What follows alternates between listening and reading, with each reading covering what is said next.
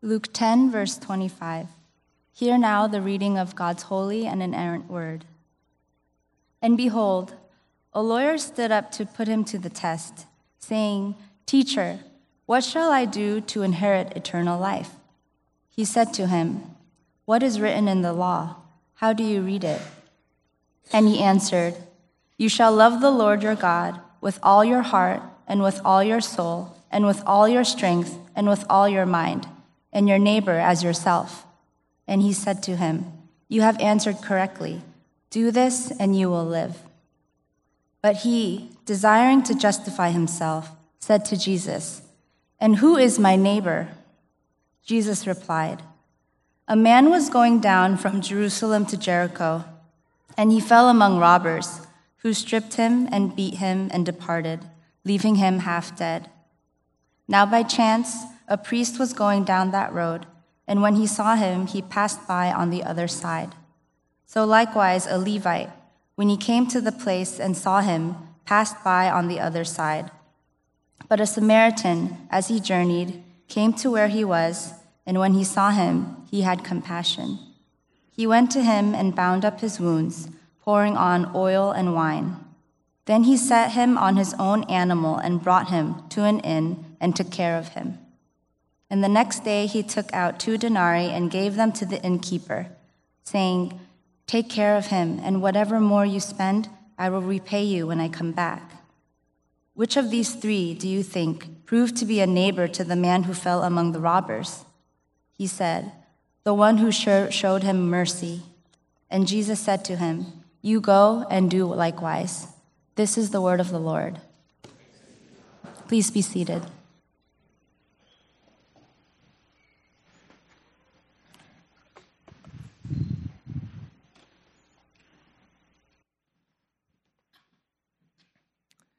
Let's go to the Lord in prayer once more. Heavenly Father, we recognize that your words have power because you spoke, all of creation came into being.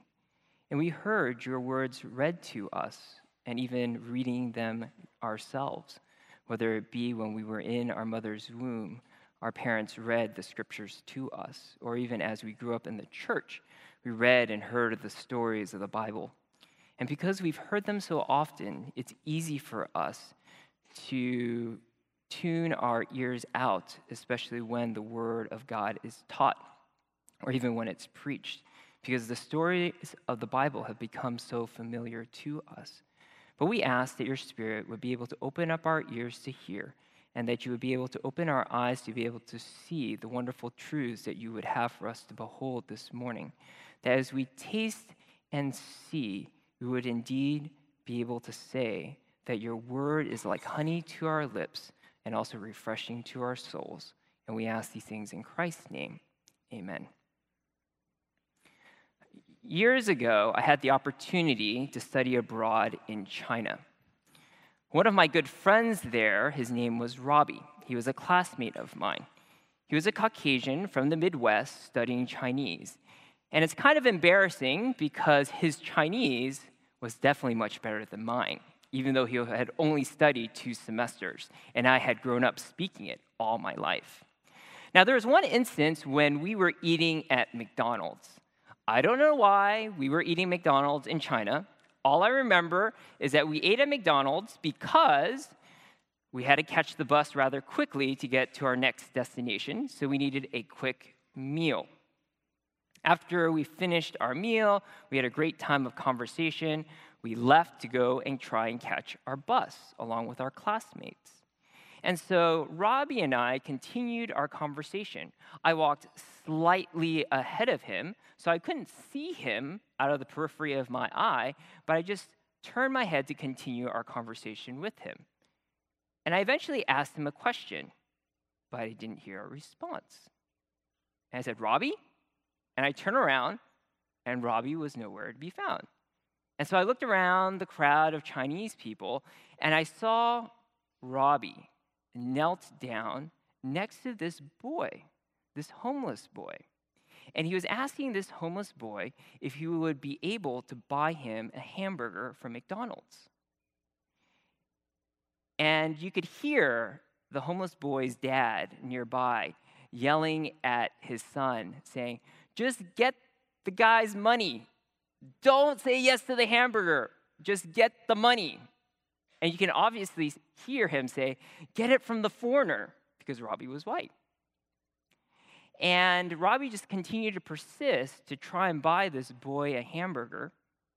But the boy eventually refused and ran back to his father. Now, many of you know this, but there's a lot of homeless people in China, much like here in Houston. They're on every street corner, on every street that you walk down. And our program director told us don't give them money because they're swindlers on the streets. And so we were taught to just walk past them. But for some reason, the story about Robbie kneeling down, talking to this young boy, still continued to leave a mark in my mind because of this. Even though I'd walked through the crowd, how come I didn't see him? How come I didn't see the homeless little boy that was asking for money? Why did Robbie see him?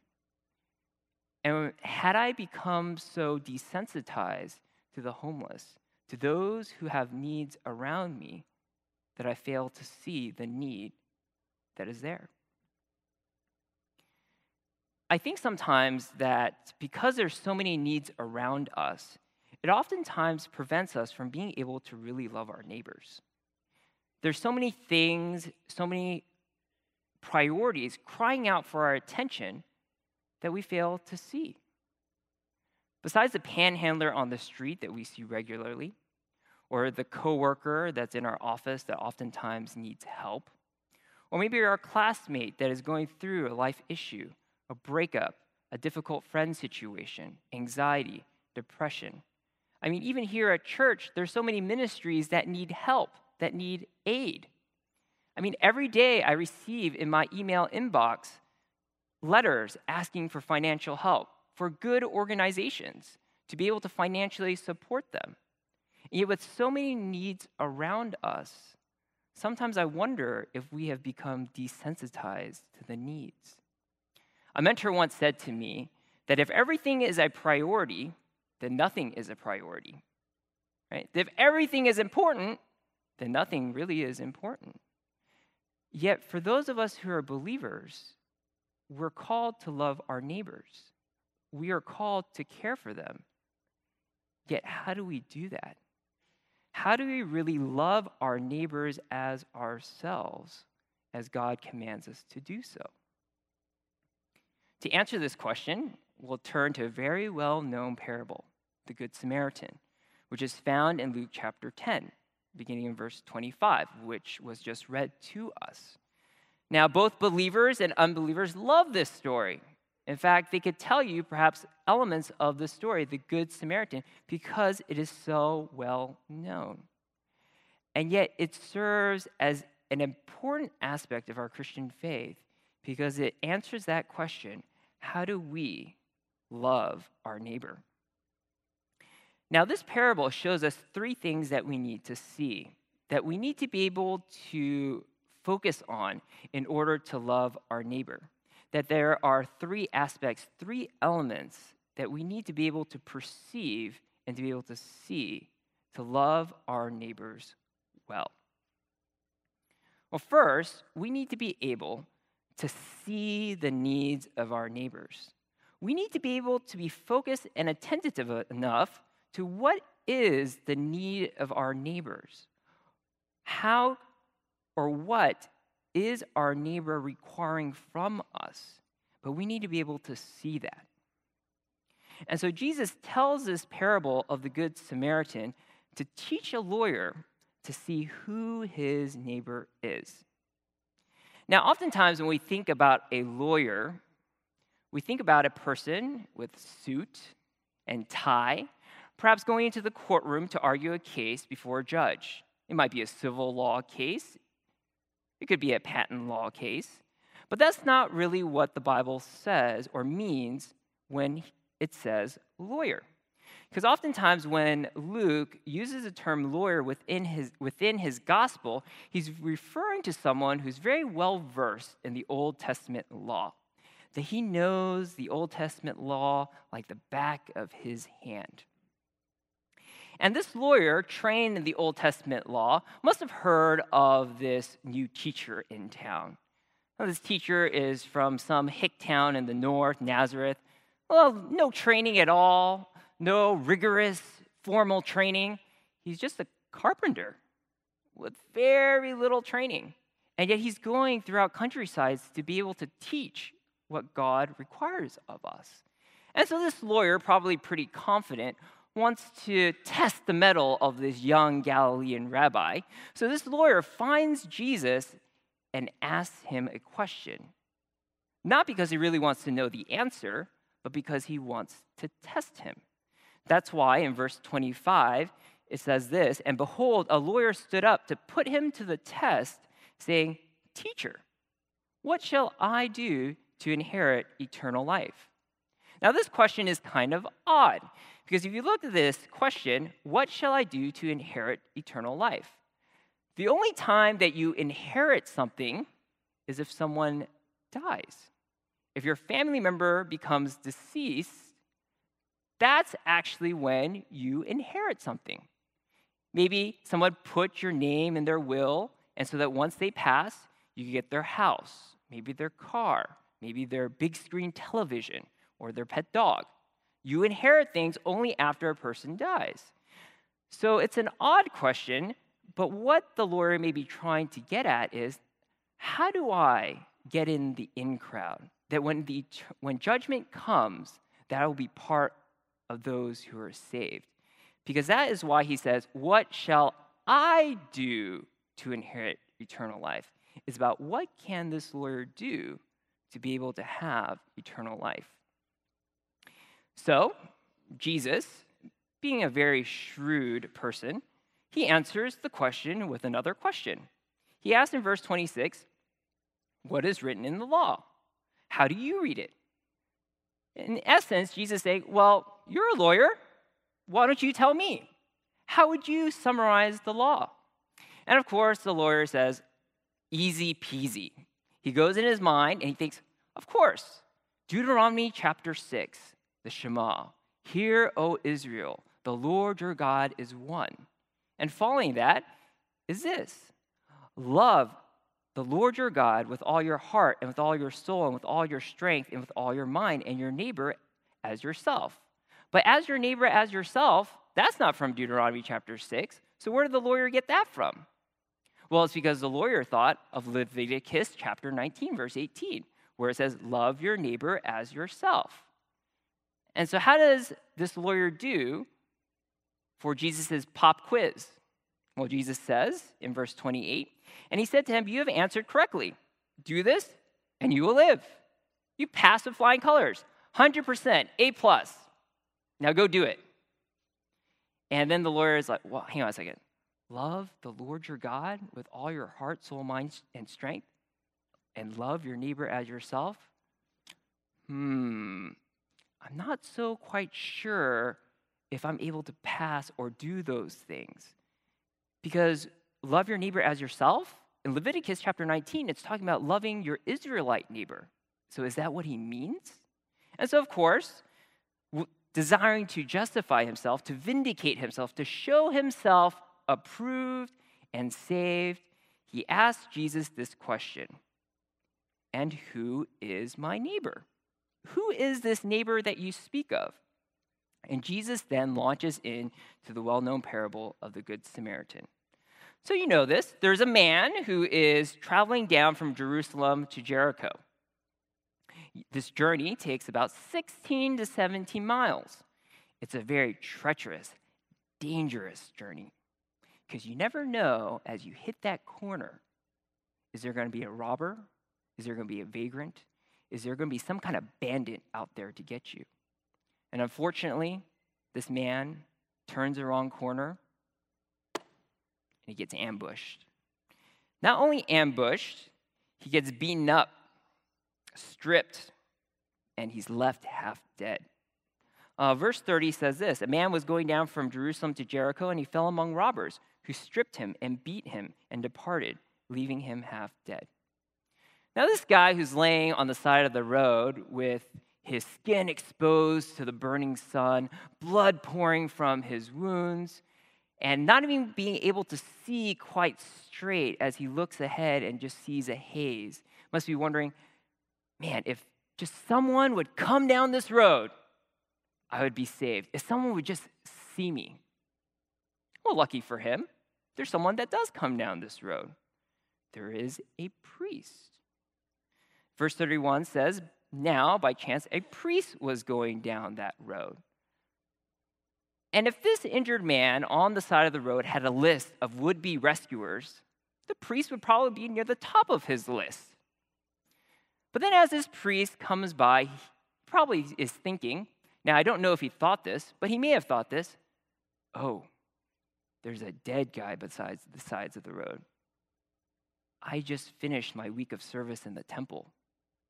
I would hate for my shadow to even touch this man because according to the law, if my shadow touches a dead person, I'd be defiled. And then I have to go all the way back up to Jerusalem, and I also have to do the rites of cleansing in order to be free of my defilement. And even if I touch this guy and I go back to Jericho, maybe back home, what am I going to tell people? I returned from temple service, but I'm unclean. All the priest saw, possibly, was defilement. And so what did he do? He passed on by. And so this guy injured beside the side of the road must be wondering okay, this guy just passed me. Is there any hope that someone else will come down this road? And lucky for him, there is another guy, a Levite. This Levite is coming down the road towards the injured man. And of course, he comes to that place and sees him. But what does the Levite see? Maybe the Levite might be thinking, oh man, the priest has already sent me on an assignment to Jericho, and I'm already running late. The priest hates it when I'm late. I mean, I don't know what kind of punishment that he might have for me. Besides, I'm the Levite. I'm kind of like the assistant pastor. All I do is manage the scrolls, sweep the floors of the temple, make sure the animal is clean. That's what I'm supposed to do. I, I can't do this. And besides, I already have a job, I have a task, I have an assignment. This man would just be an interruption to my schedule. And so the Levite sees an interruption. And what does he do? He passes on by. Now, at this time of the story, the lawyer must be thinking okay, the priest fail. Levite, fail. But the next guy must be a lawyer coming up. He's going to come down that road and he's going to save this injured man. And so imagine his surprise when Jesus says, Now a Samaritan. Now the lawyer's like, What? what? A Samaritan? No, it can't be a Samaritan. Because if you knew anything about Samaritans, the Jews hated the Samaritans. There's such bad blood between Jew and Samaritans. I mean, the Jews said that to eat with a Samaritan was like eating pork, not a good thing. It's kind of like the bad blood that still exists between Jew and Arab in the Middle East, or even the bad blood that once existed between Chinese and Japanese during World War II. That there is such animosity between these people that he couldn't believe that a Samaritan would come. That would make no sense. But what does the Samaritan see? In verse 33, it says this But a Samaritan, as he journeyed, came to where he was, and when he saw him, he had compassion. Now, this word compassion has this idea of being hit in the gut, that his insides were moved to have compassion. Now, it's interesting because a lot of times our very strong emotions hit us in the gut. Because when you see that person that you've always admired and had affection for, and the fact that they speak to you, where do you, how do you feel? You get butterflies in your stomachs, right? Or when you're extremely nervous or anxious about something, about teaching or doing an assignment or taking a test, you feel nauseous, also in your gut. And so, this Samaritan, when he sees this injured man on the side of the road, he feels it in his gut this compassion, this empathy, and this need to help. Did you notice that all three of these men saw this injured man on the side of the road? The priest failed to see the injured man because what he saw was defilement. Uh, the Levite failed to see the injured man because all he could see was possibly an interruption to his schedule. But when the Samaritan sees the man, he feels compassion. But why is that? Why is it that of the three men, only the Samaritan felt compassion? I think it's because who you are determines what you see. What you are and who you are determines what you see. Now you may be wondering, well, what does that even mean? Weeks ago, Josephine and I had the opportunity to go to Chicago, and we had a chance to go on an architecture boat tour. That means you sail on this boat down the river of Chicago and you're able to see buildings. Now, I'm no architectural genius. When we were on this tour, all I saw was tall building, short building, building with a lot of glass, building with very little glass, flat top, pointed top, building, building, building. That's all I saw. But then if you were to ask the tour guide, and I, you would ask him about a building, he would be able to tell you the era in which it was built, what kind of design philosophy was used Art Deco, modern, postmodern, Gothic. He would even be able to tell you who even was the architect for that building Frank Lloyd Wright, Louis Sullivan, names that I have never even heard of until this tour. When this tour guide saw the building, he saw a masterpiece, a beauty. And what did I see? A building.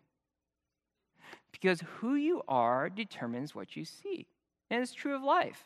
A doctor sees a body differently than a person who has no medical training. An auto mechanic is able to see a car differently than a person who has no mechanical experience whatsoever. So, who you are determines what you see. But if who we are determines what we see, then as believers, who are we? How is our sight calibrated? What determines what we see? And for those of us who are followers of Christ, we recognize that it's our identity in Christ that helps us be able to see. So it brings us to our second point that we have to learn to see that God has put you there in a situation to meet the needs of your neighbor. That God has put us oftentimes in specific contexts, specific circumstances, to be able to see the needs of our neighbor. Now, prior to this parable, we have Jesus teaching how God gives sight to his followers. That Jesus says that it is God who reveals things to the people who follow him. But what does God reveal to them? Well, first, we see that Jesus' followers see God's saving work in Christ. Uh, we see this in verse 21 it says this In that same hour, he rejoiced in the Holy Spirit and said, I thank you, Father, Lord of heaven and earth, that you have hidden these things from the wise and understanding and revealed them to little children. Yes, Father, for such was your gracious will. That God reveals the saving work of Christ not to the wise, not to the knowledgeable, even though biblical scholarship and theological understanding is important, but it's to those who are simple minded that God opens their eyes to be able to see the salvation that is offered through Christ. And he continues to say, All things have been handed over to me by my Father, and no one knows who the Son is except the Father, or who the Father is except the Son, and anyone to whom the Son chooses to reveal him.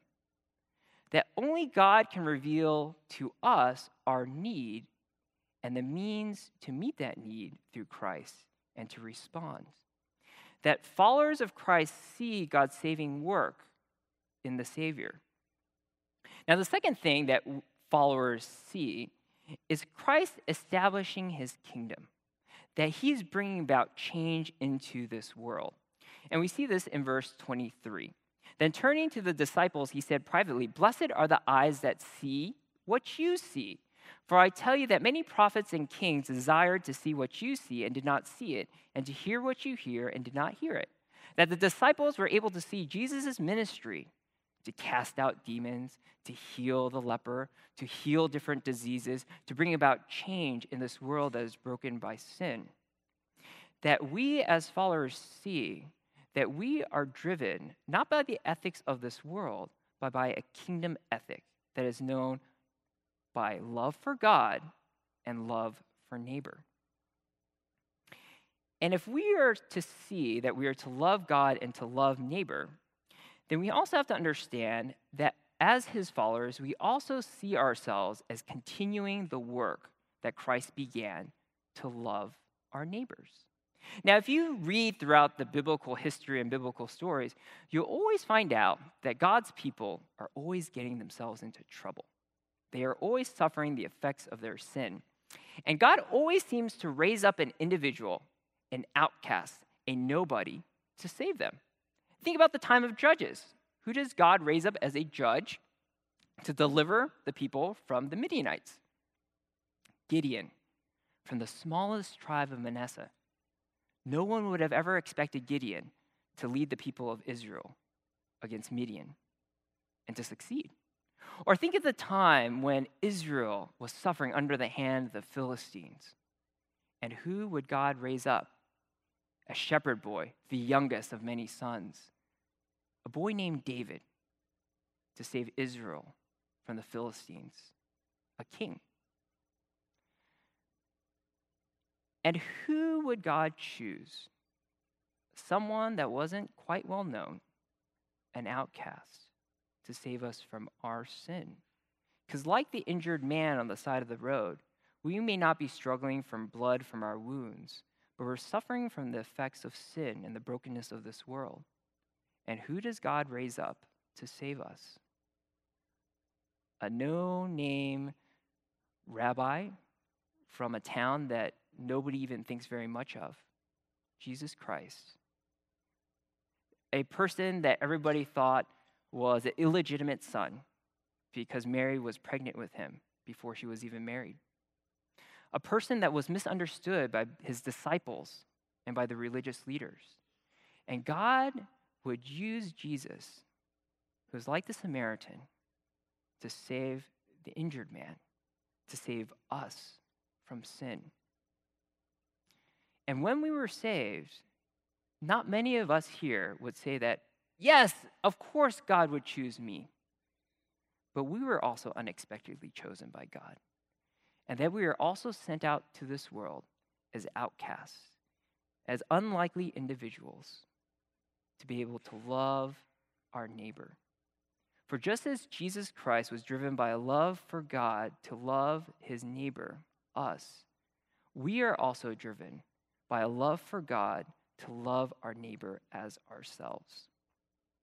So, God oftentimes reveals to you the needs of your neighbor for you to see. That God oftentimes spotlights different individuals in your context to be able to meet their needs. This means that you are not responsible for meeting every single individual person's needs because you don't have the time or the resources to do so. But there are certain individuals that God will bring along your path, that God will bring into your life, that you are to see their need. Now, what are you supposed to do once you see their need? This brings us to our third point that we have to see that you meet the needs of your neighbor.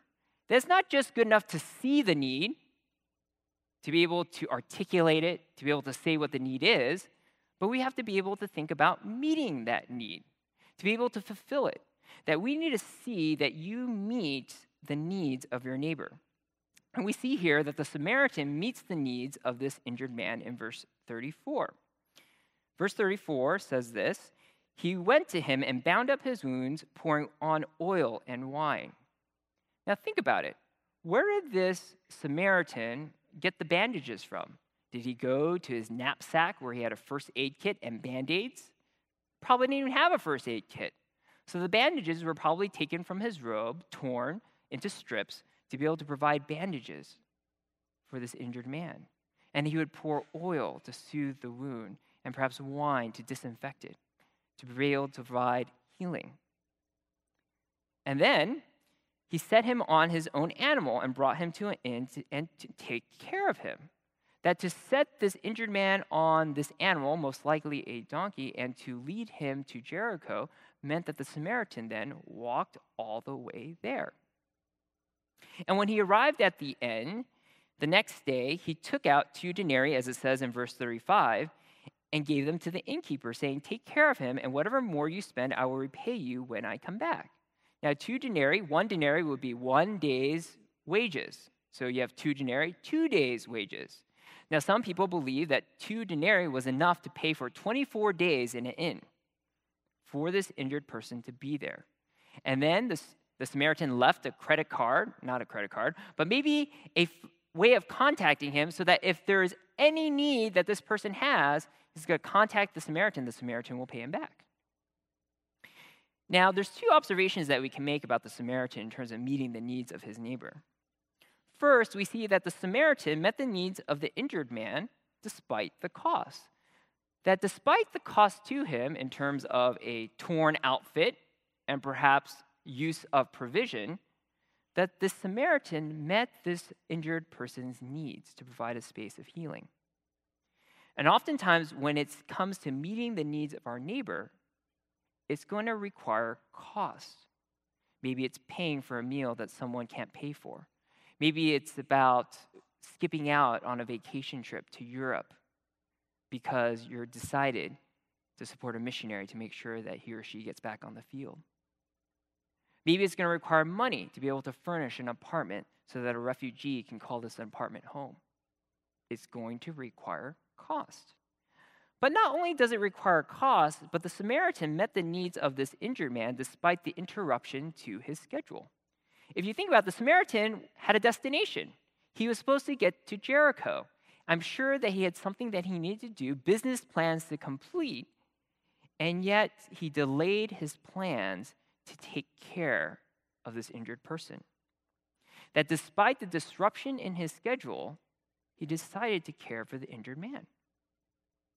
Now, it's interesting because I think oftentimes we don't realize that to meet the needs of our neighbor, it means disruption. I mean, we can't schedule on our calendars, I'm going to schedule Tuesdays and Thursdays from 1 to 3 o'clock. Every time someone with need, they can meet me then. That's not how it works. That oftentimes the needs of our neighbor come up unexpectedly. They may call during dinner saying that I'm stranded on the side of the road. It may be a friend that you hear from unexpectedly out of the blue as you're in the middle of work that their family member had passed away. That those needs do not have a schedule, they do not have a plan, and we have to realize that oftentimes to meet the needs of our neighbor means disruption of our schedule. And we see that Jesus then instructs the lawyer to meet the needs of his neighbors. We see this in verse 36. Which of these three do you think proved to be a neighbor to the man who fell among the robbers? He said, The one who showed him mercy. The lawyer couldn't even utter the words Samaritan on his lips. And Jesus said to him, You go and do likewise. That to love our neighbor by meeting their needs is something that we first have to see that God has put us there in a place to meet that to love our neighbor means meeting their needs because Jesus cared first for our spiritual needs. And yes, we can meet the material needs of our neighbor, but do we realize the deep spiritual need that they have? That if we as Christians, as believers, truly believe that apart from Jesus Christ, a person is condemned to hell, then isn't it the most unloving thing for us to do to avoid sharing the gospel with them? there are deep needs, and it requires time for us to be able to see them and also to meet them. So, we talked this morning about the importance of being able to see the needs of our neighbor, and that God has put us there to meet the needs of our neighbor and see that you should go and meet the needs of your neighbor. G.K. Chesterton once quipped We make our friends we make our enemies, but God makes our next door neighbor. We have to love our neighbor because he is there. And the nearness of our neighbor is providential, it's something that God has designed, as God never gets your address wrong. So God has revealed to you the need of your neighbor, not only for you to see, but also to meet. Let me pray for us. Heavenly Father, we realize with the hustle and bustle with everyday life, it's easy for us to overlook and oversee oftentimes the needs of our neighbor. We may ignore it, we may just brush it off, but we ask that as we go from this place, that you would be able to open our eyes to see the specially appointed opportunities and circumstances that we have to be able to meet the needs of our neighbor, not just the material and physical needs that we see, but to meet the deep spiritual needs that is within. And if they're an unbeliever, the need to believe in Christ as their Lord and Savior, and that you would give us the boldness to be uncomfortable and even in a place where it's awkward to be able to do just that. And so we ask these things in the name of our greatest neighbor, the one who took time to save us, Jesus Christ. Amen.